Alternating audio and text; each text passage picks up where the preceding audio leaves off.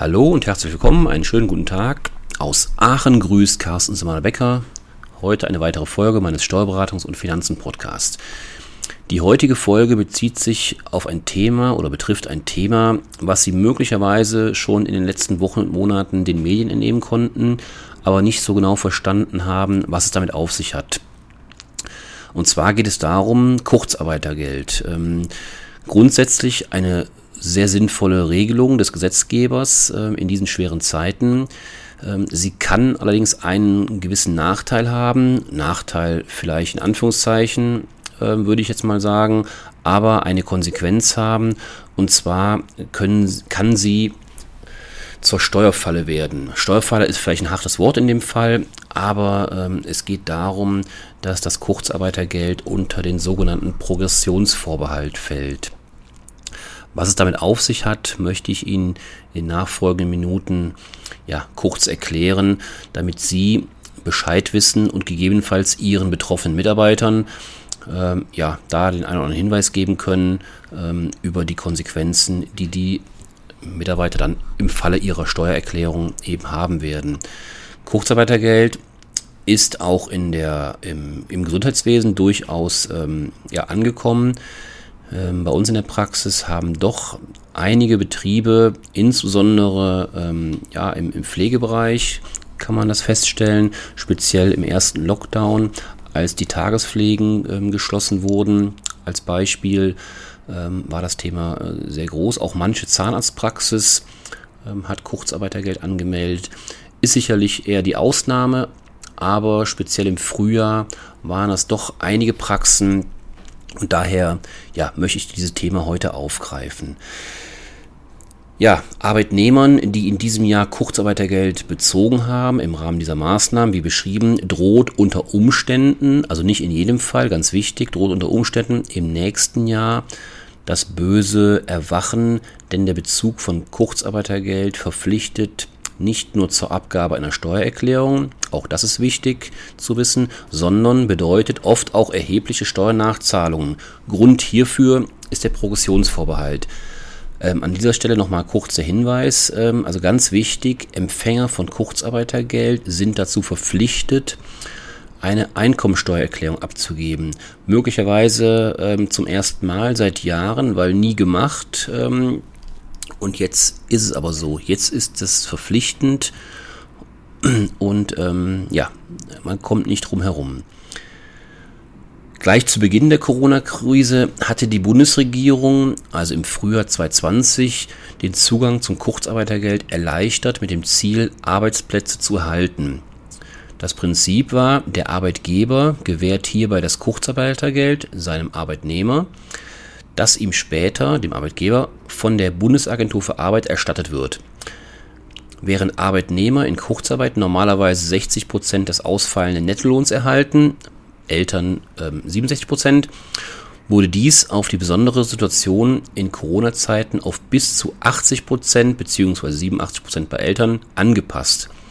Ab dem vierten Monat des Bezugs von Kurzarbeitergeld wird 70 Prozent des ausgefallenen Nettoentgelts bzw. 77 Prozent für unterhaltspflichtige Eltern und ab dem siebten Monat 80% bzw. 87% wieder für die Eltern gezahlt.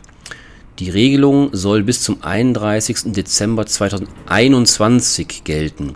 Voraussetzung ist, dass ein Anspruch auf Kurzarbeitergeld bis zum 31. März 2021 entstanden ist. Das Kurzarbeitergeld ist zwar grundsätzlich steuerfrei, soweit so gut, doch das schützt nicht vor späteren Steuernachzahlungen. Grund hierfür ist der Progressionsvorbehalt. Denn das ursprünglich steuerfreie Kurzarbeitergeld wird am Jahresende bei der Ermittlung des Einkommensteuersatzes berücksichtigt, dem die steuerpflichtigen Einkünfte unterliegen. Das steuerfreie Kurzarbeitergeld wird daher in einem ersten Schritt zum Einkommen hinzuaddiert Dadurch ergibt sich ein höherer prozentualer Steuersatz, der dann im zweiten Schritt auf das gesamte zu versteuernde Einkommen angewendet wird. Das Problem dabei ist, dass viele Arbeitnehmer, die Kurzarbeitergeld beziehen, nicht wissen, dass sie mit der Einkommensteuererklärung für 2020, die sie im Jahr 2021 abgeben müssen, zur Kasse gebeten werden. Vor allem für berufstätige Ehepaare, bei denen der Partner des Kurzarbeiters ebenfalls gut verdient, kann das zur Steuerfalle werden.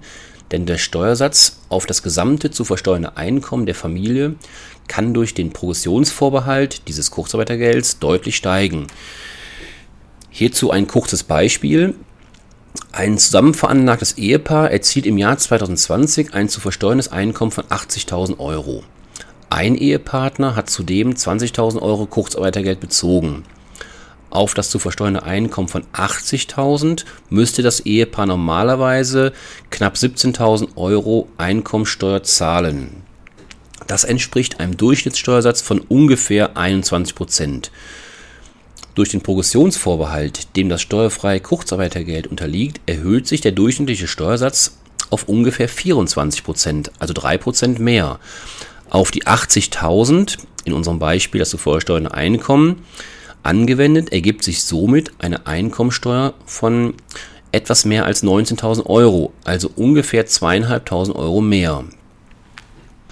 Abmildern kann diese Auswirkung nur, wer zusätzliche Aufwendungen getragen hat, die steuerlich abzugsfähig sind, wie beispielsweise Vorsorgeaufwendungen und Spenden oder außergewöhnliche Belastungen in Form von Krankheitskosten, aber auch wer Aufwendungen für Dienst- oder Handwerkerleistungen hatte, kann eine Steuernachzahlung mindern.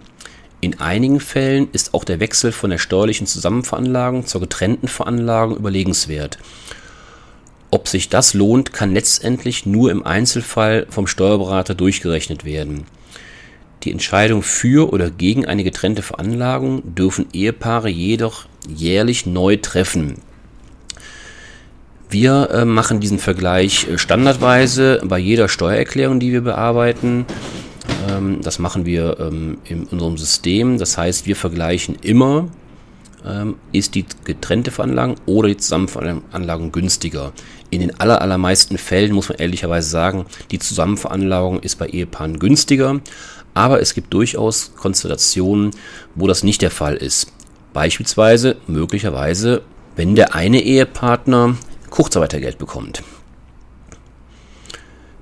Ja, ein abschließender Tipp an der Sache, der spricht eigentlich für sich. Wer heute also Kurzarbeitergeld bezieht oder bezogen hat in diesem Jahr, tut bereits heute gut daran, sich nicht erst im nächsten Jahr Gedanken über eine mögliche Steuernachzahlung zu machen, sondern bereits jetzt zu handeln.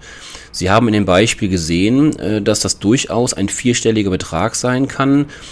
Und ähm, ja, wenn der Steuerbescheid vorliegt, muss in der Regel innerhalb von vier Wochen gezahlt werden.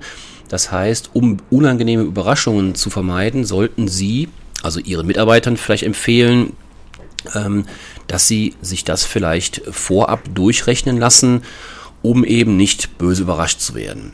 Ja, auch hier unterstützen wir Sie gerne, ähm, wenn Sie bzw. Ihre Mitarbeiter, Ihre Angestellten, denen Sie Kurzarbeitergeld gezahlt haben, ähm, wenn Sie Fragen haben, dann melden Sie sich gerne. Wir helfen Ihnen wirklich sehr gerne.